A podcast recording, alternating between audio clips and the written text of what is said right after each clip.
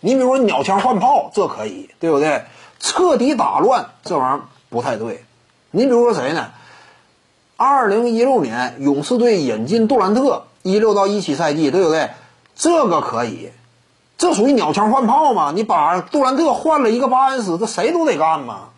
他俩薪水还领的一样。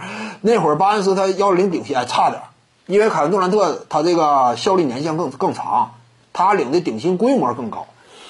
但是杜兰特当时也略微降薪了，基本薪水比比这个巴恩斯多不了几百万，他俩基本一个等级的。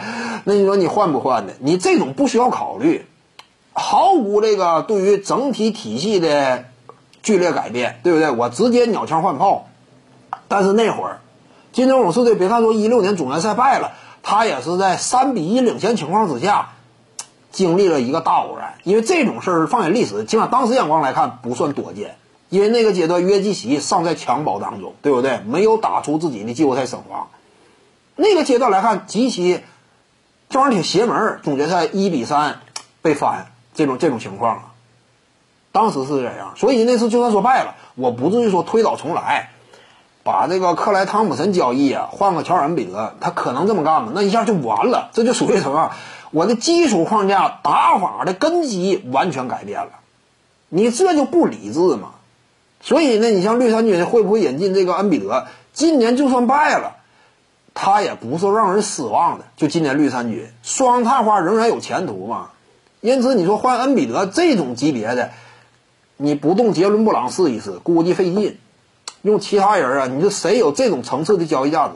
但你一旦说交易呢，整体框架就变了。或者说，你就算不动杰伦布朗，能够留住他，这也是一次剧烈调整。就这种架构到底能不能成功啊？值得商榷。如果说今年绿衫军真是打进总决赛了的话，那是不会做出这种剧烈变动的。哪种球队有可能做呀？快船这种严重低于预期。那就彻底推倒重来吧。除了老大莱昂纳德不变，其余人都有可能参与交易，这有可能。但是上赛季基本没有太低于预期的这种剧烈变动不会做。徐静宇的八堂表达课在喜马拉雅平台已经同步上线了，在专辑页面下您就可以找到它了。